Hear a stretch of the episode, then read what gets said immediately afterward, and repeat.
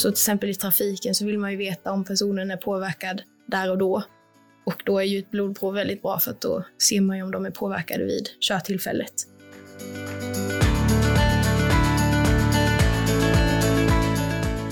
För att man ska bli positiv vid, en, vid passiv rökning av cannabis, då krävs det väldigt, alltså ett väldigt slutet rum och väldigt eh, onaturliga förhållanden, skulle man väl kunna säga.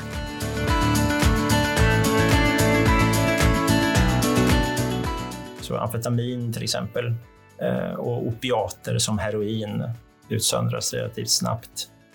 Medan andra substanser som diazepam, som är ett sömnmedel eller ett lugnande medel, ett läkemedel. läkemedel kan lagras i kroppen och sen utsöndras under många veckor.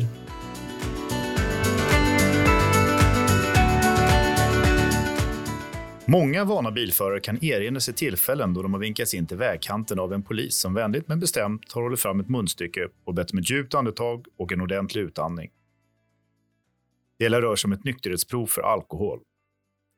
Om nykterhetsprovet visar sig vara positivt kommer föraren i de flesta fall även att få lämna ett bevisprov för alkohol i utandningsluften. Om det finns misstanke om droger och rattfylleri kommer föraren att få följa med polisen och lämna blod- och urinprov. Dessa prover analyseras alltid på Rättsmedicinalverkets rättskemiska enhet i Linköping. Där finns ett stort laboratorium som gör cirka niohundratusen analyser varje år. Det handlar om analyser som inte bara kan ta reda på hur mycket alkohol någon har i blodet. Så är det, Johan. Finns det en misstanke om att den som har lämnat ett prov har andra substanser i sig som inte är tillåtna, varken i trafiken eller i övrigt, då kan Rättskemin i Linköping analysera och spåra sådana ämnen också. Faktum är att laboratoriet klarar av att verifiera både substans och mängd av substansen för ett fyrsiffrigt antal droger, läkemedel och gifter.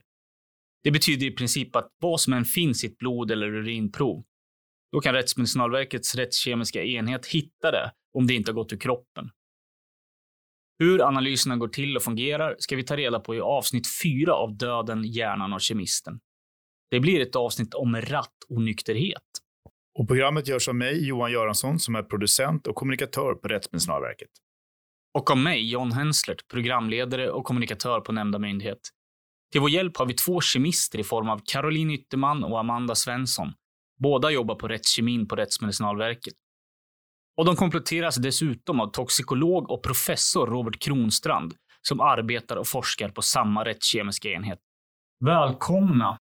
Ja, jag heter Caroline Ytterman och jag är kemist här på Rättskemi i Linköping. Och ja, jag jobbar främst med screeningen på blod- och urinsidan. Det är väl mina arbetsuppgifter främst.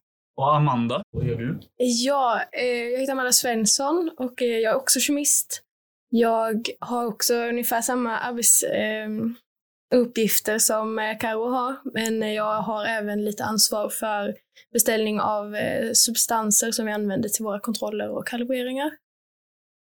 Och Robert. Jag heter Robert Kronstrand och jobbar som toxikolog och har delat mitt arbete mellan forskning och att också skriva och hjälpa till med de yttranden som enheten här jobbar med mot polisen till exempel. Okej. Eh, vi ska prata lite grann om rattonykterhet. Hur många prover av misstänkt rattonykterhet från trafikanter ut till landet och analyserar Rättsmedicinalverket varje år?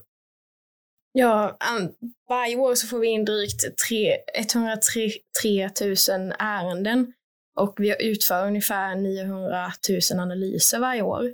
Men ungefär sjutton tusen av dem är det som är trafikärenden. Men hur funkar det om man har etthundratre tusen ärenden med niohundratusen analyser? Hur, hur kan det vara som diskrepans däremellan? På varje ärende så utförs det flera olika analyser för att eh, spe- specificera vad som provet innehåller. Eh, så kokain har en analys och amfetamin har en analys och så vidare. Okej, så ett prov kan ha tio analyser och ibland till och med mer då? Absolut. Aha.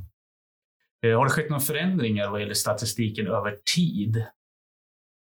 Ja, jag kan svara på den. Det, det har det, men det har skett en svag ökning tror jag under många år. Men den stora omvälvande förändringen den skedde nittonhundranittionio när Sverige bestämde sig för att ha nollnivå eller nollgräns för narkotikatrafiken.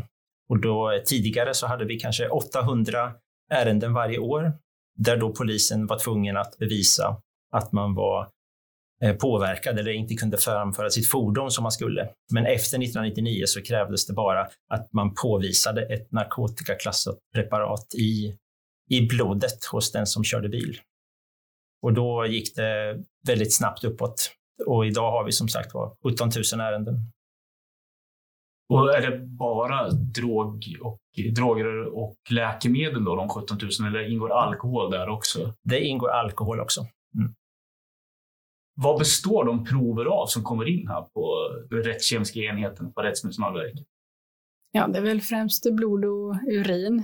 Men sen så eftersom att vi även analyserar prover ifrån obduktion så kan det ju även innehålla andra typer av material som man plockar därifrån. Och hår också.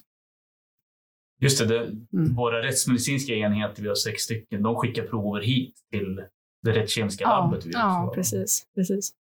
Och de proverna, de kan bestå av mer än blod? Ja, precis. Där kan de plocka hår och de kan även plocka muskler och ja, andra typer av vävnader, ögonvätska till exempel, som man utför vissa analyser i. De prover som polisen skickar, är det alltid samma material? Är det alltid urin? Ja, alltid blod och urin är så, det där. Okej, okay, så man kan få mm. lämna blodprov hos polisen. Alltså, om man åker fast in i en kontroll i trafiken så kan man få lämna ett blodprov som kommer hit. Ja. Men ibland får man lämna urinprov. Oftast lämnar man både och ja. för att vi ska kunna eh, utföra säkra analyser och, och sådär. Ja, precis. Är det bara polisen som skickar hit och, och de rättsmedicinska enheterna? Finns det fler uppdragsgivare som skickar prover till oss som vi analyserar? Mm, ja, en av våra största är ju kriminalvården också. De skickar främst urinprover där för att titta så att inte ja, de som sitter inne på anstalter då tar någonting. Där har de ju en typ av nolltolerans kan man säga. Vi får även prover från behandlingshem och från sjukvården. Där man, om man går på en behandling så kanske man vill se att om den här personen håller sig ren. Eller en del skickar även in, vi har fått information om att en del skickar negativa prov. De vet att de kommer vara negativa, men för personen i sig så är det som ett litet bevis att jag är faktiskt negativ. Mm. Och så använder behandlingshemmen våra analyser också. Vad visar statistiken egentligen? Hur många drograttfyller och hur många rattfyller har vi varje år? Mm. Vi, om vi tittar på den statistik som är från tjugoarton, då det var sjutton tusen fyrahundranio ärenden totalt sett, drograttfylleri. Så ungefär trettiofem procent är positiva på cannabis. Att, lite drygt sex tusen ärenden positiva på cannabis. Och därefter så kommer amfetamin. Ungefär vart fjärde prov är positivt på amfetamin. Och sen kommer alkohol. Att etanol är ungefär nitton procent utav ärendena. Alltså etanol, det vill säga alkohol? Alkohol, ja, precis. Men eh, vi analyserar inte alkohol i alla ärenden heller då, så att... Eh, Om man misstänker alkohol så kommer procenten positiva mycket högre. Men om man slår ut det på alla sjutton tusen ärenden så blir det ungefär tjugo procent. Det du menar är att en del har tagit flera olika substanser? Det kan man också ha gjort, ja. ja. Så, så är det absolut. Så det behöver inte vara så att det är bara en enda substans i ett ärende. Långt ifrån. Mm. Har den biten förändrats över tid? Alltså vilka droger som är vanligast och sådär? Till viss del kan man säga att det sker en del förändringar, men andelen cannabis, amfetamin och så, den har legat stadigt under många år, och det ser vi även från våra andra ärendetyper som missbruksärenden och så från polisen. Men för en del så, droggrupper så sker det förändringar, som kokain har ju ökat de senaste åren. Så att för, för ett antal år sedan så var det kanske ett par procent som var positiva på kokain, och idag är det tjugo procent. Ecstasy är en annan sån drog där det förekom ecstasy på, ja, för rätt så länge sedan, och sen så skedde det en del nedstängningar av fabriker runt om i världen så att man inte kunde producera någon mer ecstasy, så då försvann det totalt ifrån marknaden. Nu är det tillbaka igen. Hur många sorters droger och gifter och ämnen kan rättskemin här i Linköping upptäcka och analysera mängden av? Ja, vi har en väldigt stor databas av de liksom, droger och gifter och läkemedel som vi kan analysera. Vi kan, vi kan analysera nästan ja, alla de vanligaste drogerna som fluktuerar i Sverige just nu.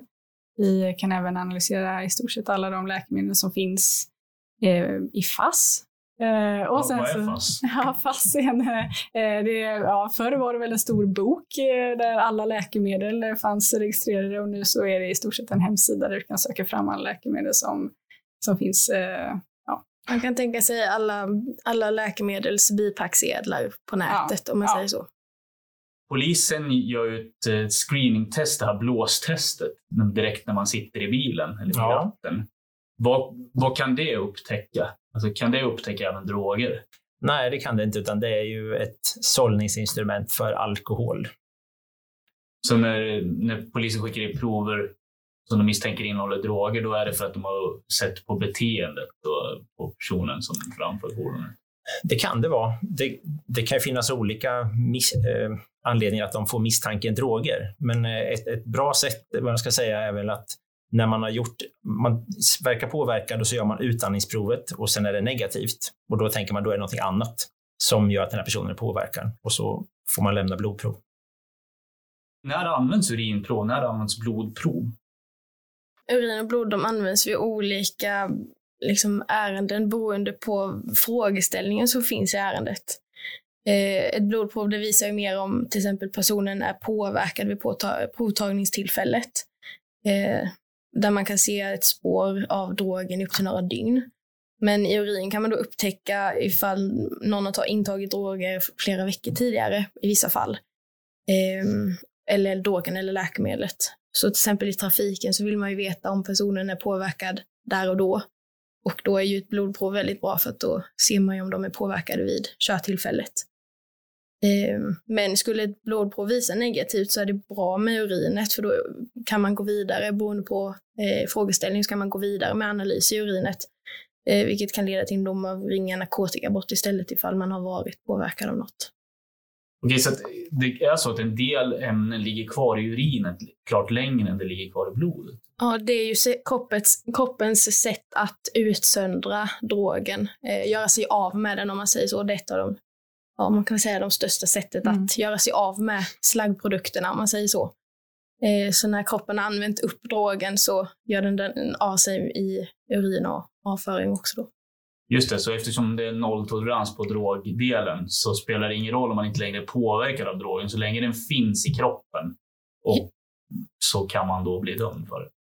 Hur funkar om, det egentligen? Om den finns i blodet, mm. det är det viktiga. Men eh, precis som Amanda sa, det kan ju finnas en dubbel eh, misstanke. Att man är både drograttfull eller att man har begått ringa narkotikabrott eget bruk. Och då...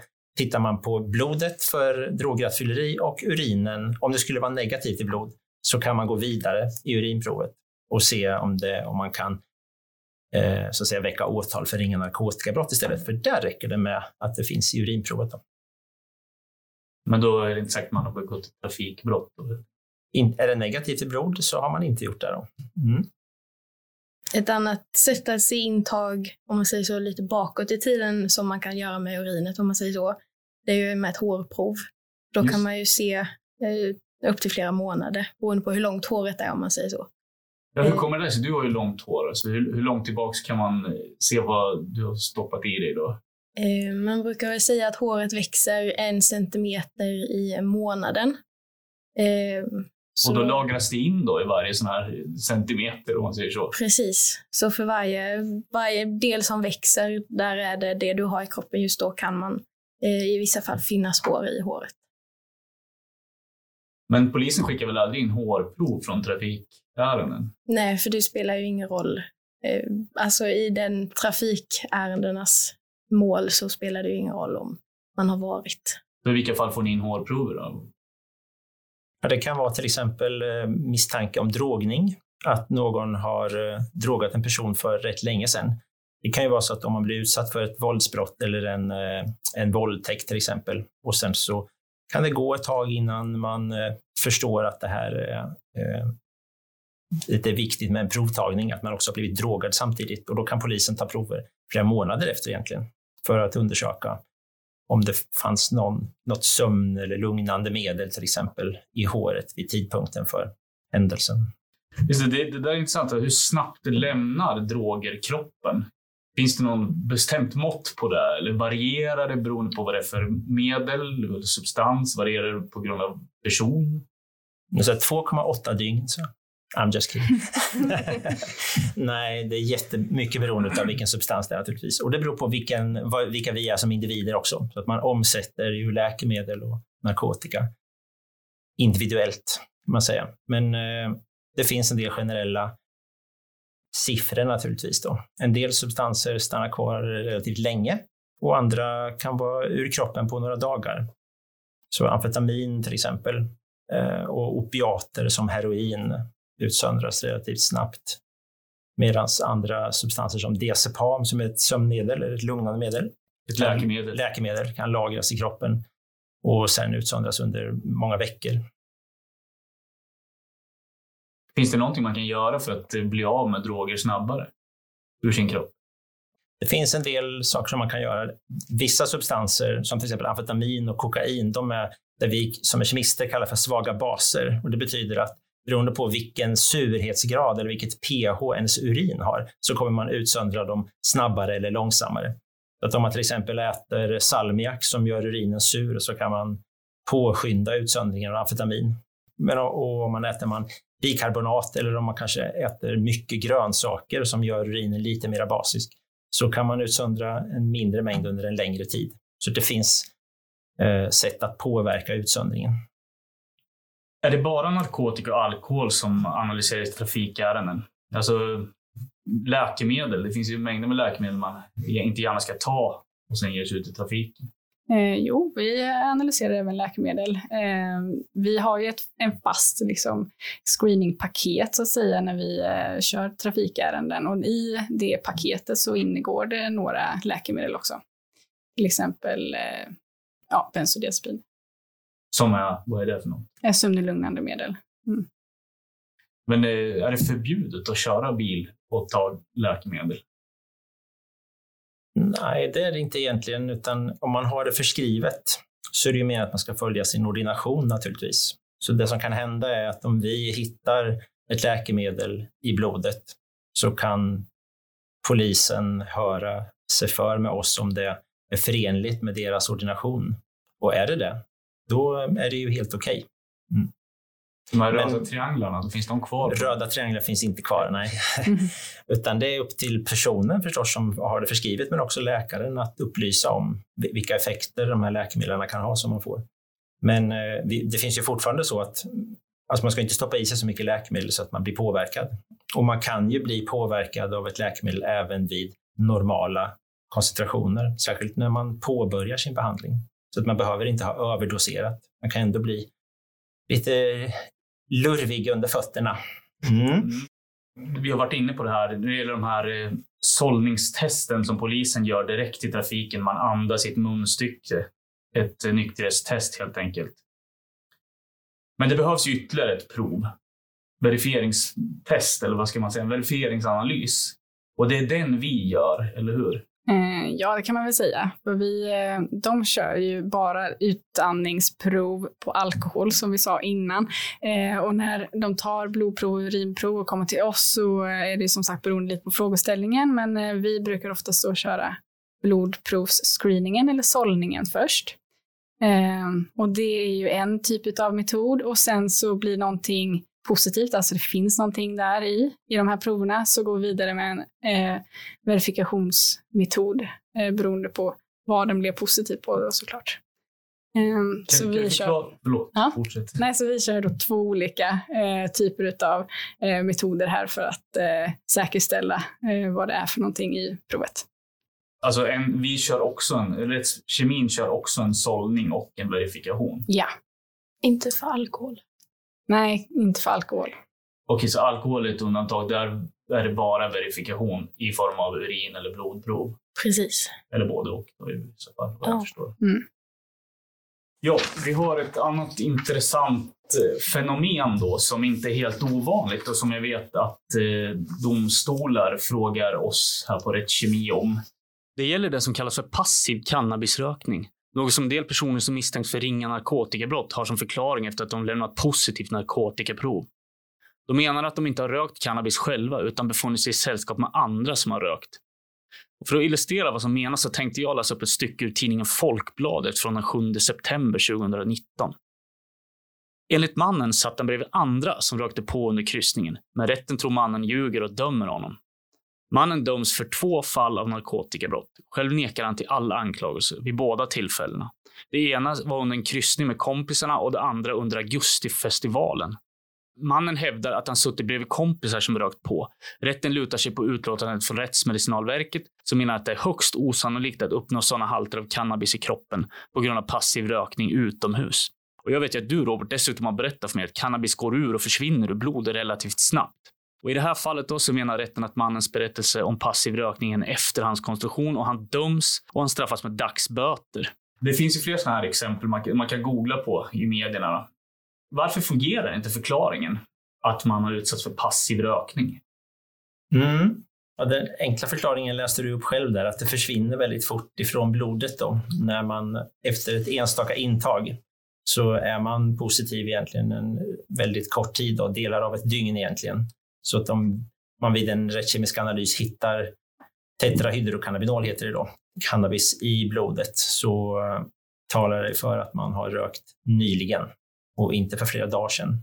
Men det är baserat på enstaka intag då.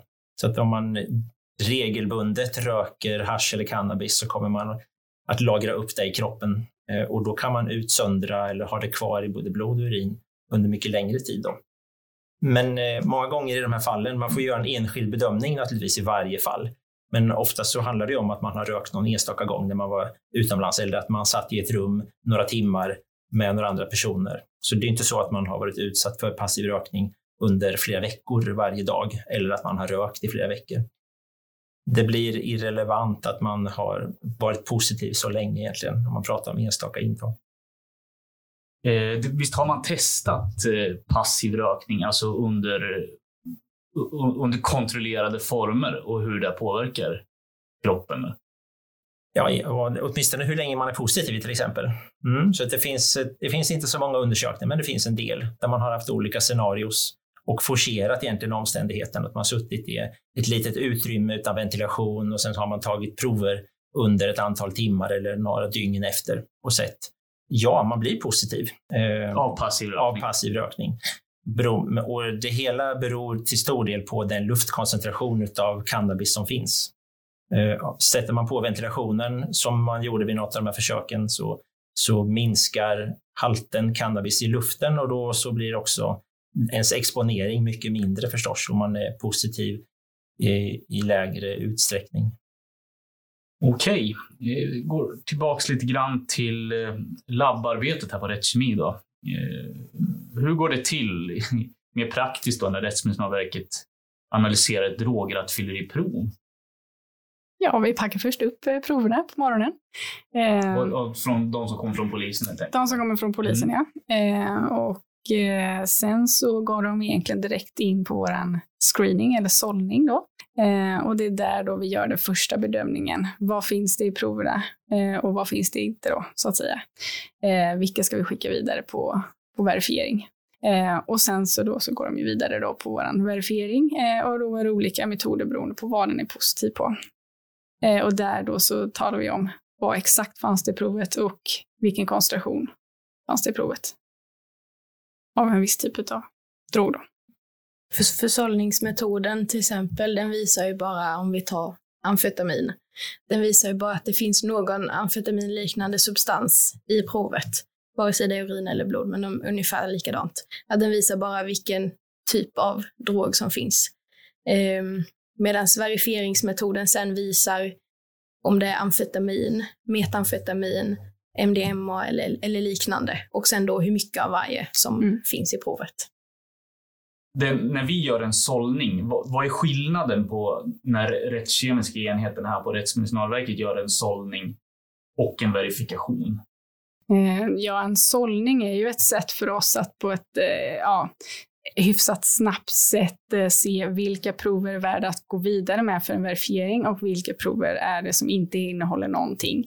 Eh, de proverna som inte innehåller någonting, de eh, går ju oftast vidare då, om vi pratar blod, går ju oftast vidare då på en en urin utsållning istället om det finns urin i ärendet.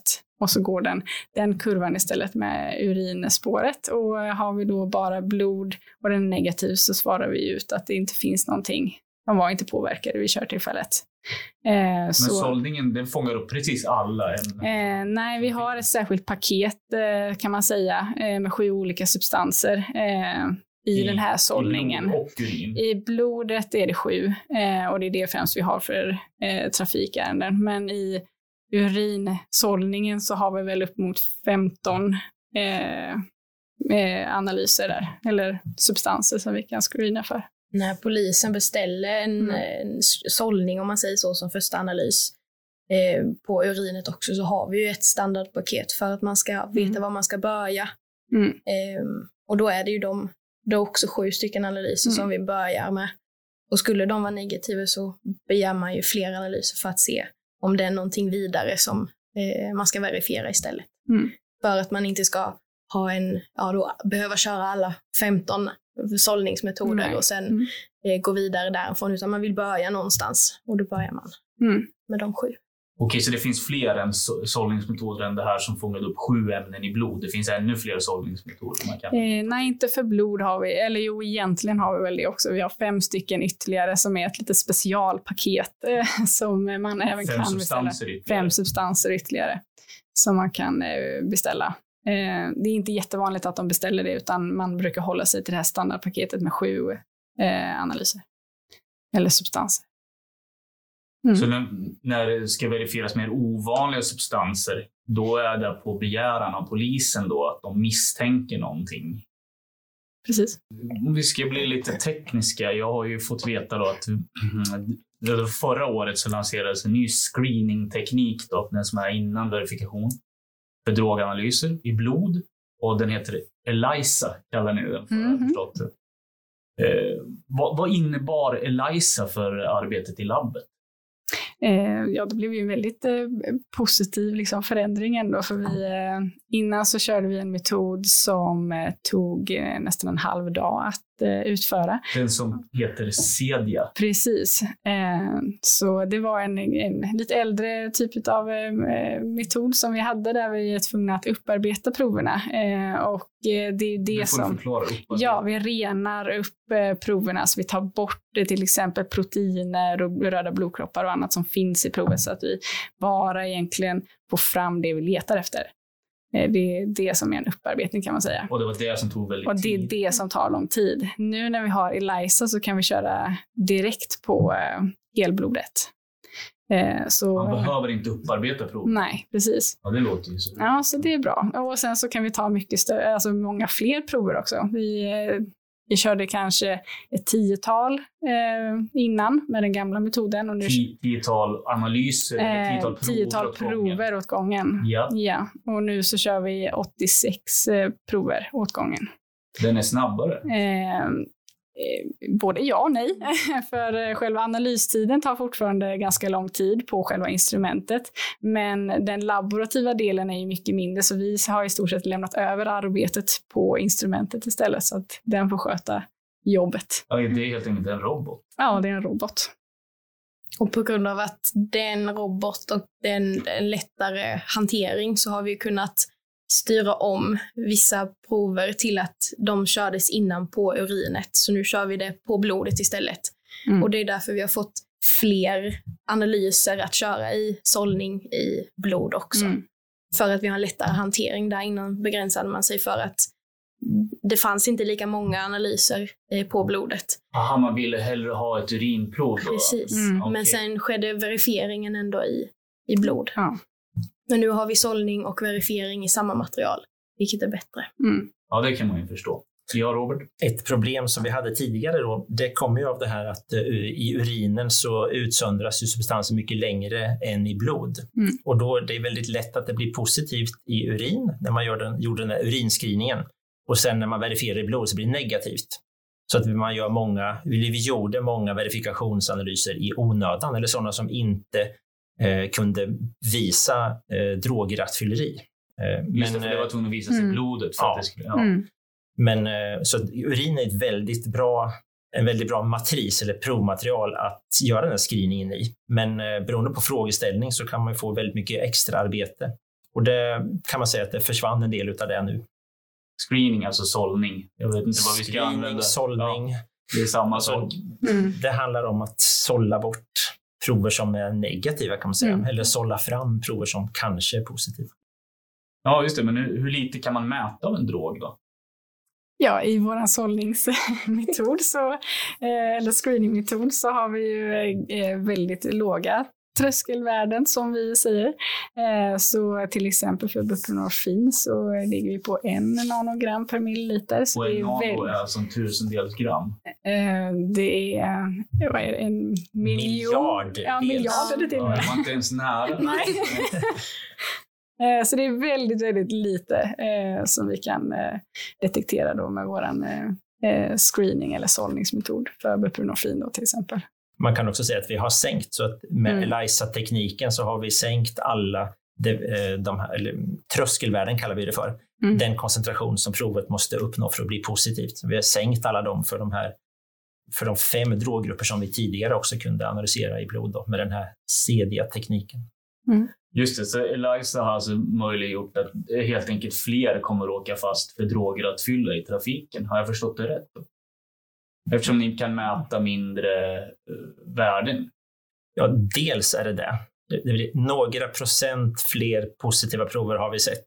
Så det, det, även om man sänker tröskelvärdet så kan, är det så att i många ärenden så är halterna av narkotika så hög så att det spelar inte så jättestor roll vilket tröskelvärde man har. Men den viktiga skillnaden är ju att vi har fått två nya substanser, tramadol och buprenorfin. Som vi nu, redan i sållningen. Redan mm. i sållningen. Mm. Som vi, så alla ärenden analyseras för de två substanserna. Och då har ju den, vad ska jag säga, antalet positiva prover ökat jättemycket. Då, för tidigare fick ju polisen beställa det separat. Okej, det är alltså två läkemedel som är ganska vanliga. Alltså relativt vanliga då. Mm. Tramadol tror jag är vanligt i alla fall, det kan man väl ändå säga. Både som missbruksmedel och som förskrivet läkemedel. Det är ett smärtstillande läkemedel. Buprenorfin är också ett smärtstillande läkemedel, men också förskrivet i läkemedelsassisterad behandling för heroinmissbruk kan man säga. Jag är lite intresserad av verifikationerna, för jag vet att eh, där kan man upptäcka väldigt, väldigt små mängder. Alltså ännu mindre mängder va, än i sållningen. Mm. Alltså på, på vilken, för man är ner och tittar på molekylnivå förstår jag.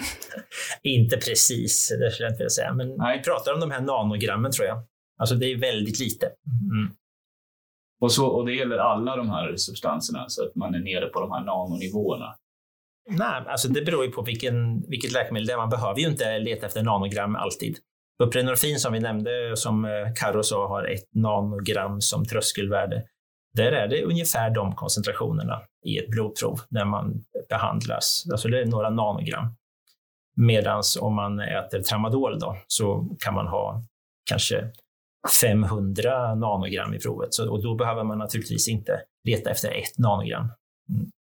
Men sådana små värden då, som en miljarddels gram, hur relevant är det för, en påverk- för hur, hur påverkad en person är, ska jag säga? Det är ju olika från drog till drog och läkemedel till läkemedel om man säger så. Men eftersom det finns en nolltolerans av narkotikaklassade både läkemedel och andra substanser så är det ju viktigt att även om man hittar lite så är det ju, har man fortfarande fått ett positivt utslag på ett prov. Har ni på rättskemiska enheten här då fler uppgifter, ja, fler analyser att göra än bara i nykterhetsärenden? Ja, vi analyserar även för kriminalvårdens delar så eh, har de ju en annan typ av frågeställning eh, där de eh, vill se så att alla deras klienter eller de som sitter inne på anstalter då är rena. Att inte de har tagit någonting när de är antingen på anstalt eller har varit kanske på permission. Eh, så det är en annan typ av frågeställning kan man säga. Just det, vi är inne på mm. droganalyser här men jag mm. tänker även på eh, f- alltså fler kemiska analyser än som bara handlar om droger och läkemedel och grejer. Du menar gifter och så? Eller? Till exempel, ja. Mm. Ja, jo, det kan vi analysera. Mm. Vad, vad kan ett sånt fall se ut när ni, ni får in för att analysera ett gift. Vad kan det handla om? Oftast så handlar det kanske om eh, att man har begått självmord, eller man tror att det är i alla fall ett suicid, och, och att man vill undersöka till exempel magsäck, om det finns några läkemedel i magsäck och kanske till och med hur mycket det är, för att få en uppfattning om det här har varit ett eh, avsiktligt stort intag av läkemedel eller om man har råkat få för höga koncentrationer av någon annan anledning. Just det, det, det är när våra rättsmedicinska enheter skickar hit ja. prover. Ja, det är då... Mm. Hur säkra är de rättskemiska analyssvaren här? Karo och Amanda, ni som jobbar i labbet. Hur, hur säkra är ni? De är väldigt säkra, ja. Våra analyssvar. Alltså, vi är väldigt, idag har vi ett väldigt automatiserat system och provhantering också. Vi har, och det är bra alltså? Ja, det blir ju, den mänskliga faktorn blir ju... Minskas. Ja, den minskas mm. väldigt mycket. Det är alltid den som ställer till det. Eh, ja, men det många gånger, men inte, mm. inte alltid, men många gånger kan det ju vara den. Eh, och vi har även elektroniska remisser och elektronisk överföring av resultat. Så då blir det liksom inte att man sitter och kontrollläser eh, att rätt resultat hamnar på ett ställe heller, utan det... Just det, man blippar bara ja, som precis. Streckkod som när man handlar mat. Mm. Så ja. Det sitter streckkod på de här provrören. Ja, så alla prover har ju eh, en egen providentitet. Och varje ärende har en egen identitet också. Så man vet ju vilket rör som tillhör vilket ärende. Och på så vis har vi även, kan man även följa vilket prov som har analyserats på vilken metod. Genom att man har providentitet på varenda rör, om man säger så. Men visst har man någon slags dubbelverifikation också? Ja, eller om du menar, vi, vi analyserar ju alltid med en screening och sen så med en verifikation. Och det är med två oberoende analysinstrument kan man säga. Och då har vi verkligen verifierat att provet eller resultatet är sant så att säga. Just det, det är mm. det som är den dubbla delen av det, att man gör två analyser. Ja. Ja, okej. Okay. Mm. Sen har vi ju, kvalitet är ju väldigt viktigt eftersom det kan ha rättsliga påföljder för våra svar.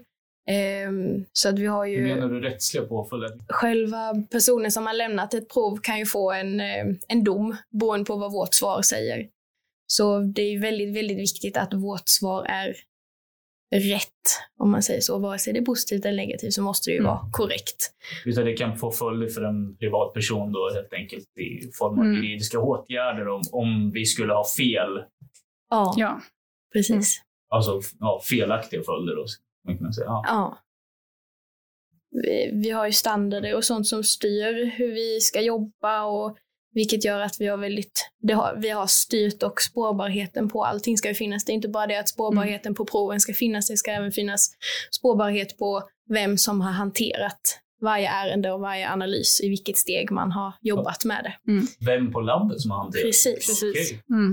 Så allting som görs, vare sig det är manuellt eller i datorn, så registreras det med en, till exempel en signatur då att ja, men det är jag som har hanterat det eller någon annan som har hanterat det, och vilken mm. dag. Ja, man kommer inte undan. Det är, det är storebrorsserie hela vägen. Absolut. Mm. Precis. Och f- förutom det då, så har vi ju fina analystekniker. Ja. Man får inte glömma bort det. Mm. Eh, att eh, vi använder oss av de tekniker som är, kallar det för golden standard kanske man säger, eh, utomlands i alla fall, som är baserade på det vi kallar för masspektrometri, att man tittar på molekylernas struktur så att man är helt säker på att man har rätt identitet på den substans som man sedan svarar ut. Det är en viktig del i kvalitetsarbetet, att se till att man använder rätt typer av utrustning för, för alla metoder och så. Just det, man, man tittar helt enkelt på molekylnivå. Det är där vi är inne nu på. Nu kommer molekylnivå. Mm. Ja. Ser den ut som den ska göra för den här substansen? Precis. Mm. Man skulle kunna likna det vid ett fingeravtryck eller en D N A-profil. Alltså varje substans, varje molekyl har sitt eget sätt att eh, se ut förstås, men också att den, de egenskaper den har, fysikaliska egenskaper och hur den kan falla sönder och så. Och det drar man nytta av då för att visa att det är just en viss substans. Men om vi är nere på molekylnivå, det blir ju väldigt svårt att se det här i något mikroskop eller filmare. Alltså hur kontrollerar man hur en molekyl ser ut? Ja, det, jag säger det ordet igen nu då, masspektrometri, det är ett bra ord. Det handlar egentligen om att man slår sönder molekylen i små bitar och sen så tittar man hur de där bitarna ser ut och så kan man pussla ihop det igen till en amfetaminmolekyl till exempel och så säger man, ja, det är amfetamin. Mm. Det lät väldigt enkelt. Ja, men jag förenklade det lite. Ja, lite kanske. Ja, vad tar vi då med oss från det här samtalet? En sån sak är att när du lämnar prov till polisen så analyseras det av Rättsmedicinalverkets rättskemiska enhet i Linköping. Och det är cirka sjutton tusen sådana fall varje år från trafiken. Både droger, alkohol och läkemedel. De vanligaste drogerna i trafiken är cannabis och amfetamin och på tredje plats kommer alkohol. Vad fin- finns det fler för vanliga droger? Det finns en del andra läkemedel naturligtvis, som vi pratade om tramadol. Eh, och det finns bensodiazepiner och sen så är det kokain får man väl säga på uppgång då. Det utandningsprov som polisen tar i trafiken är ett sållningsprov för alkohol. Men det finns fler prover som kan göras. Ja, polisen, förutom sållningsprovet så har de också ett eh, bevisprov som man kan göra i utandningsluft som gäller bara för alkohol. Men om man har någon misstanke om någon annan substans, drog eller läkemedel, då tar man blodprov och skickar till oss. Det förekommer att drograttfulla skyller på passiv cannabisrökning, men det fungerar ofta inte i rätten. Nej, för att man ska bli positiv vid, en, vid passiv rökning av cannabis, då krävs det väldigt... Alltså ett väldigt slutet rum och väldigt eh, onaturliga förhållanden skulle man väl kunna säga. Eh, så de förhållanden som sker i ett vanligt rum med vanlig ventilation, eh, det, det, det är inte tillräckligt för att du ska bli positiv på det sättet i urin eh, eller blodprovet. Men, eh, och även så måste ju prov, provet tas väldigt nära in på den passiva rökningen. Och sen har vi då den nya sållningstekniken ELISA i blod då, som gör att polisen upptäcker fler fall av narkotikabrott. Men det finns fler fördelar med ELISA.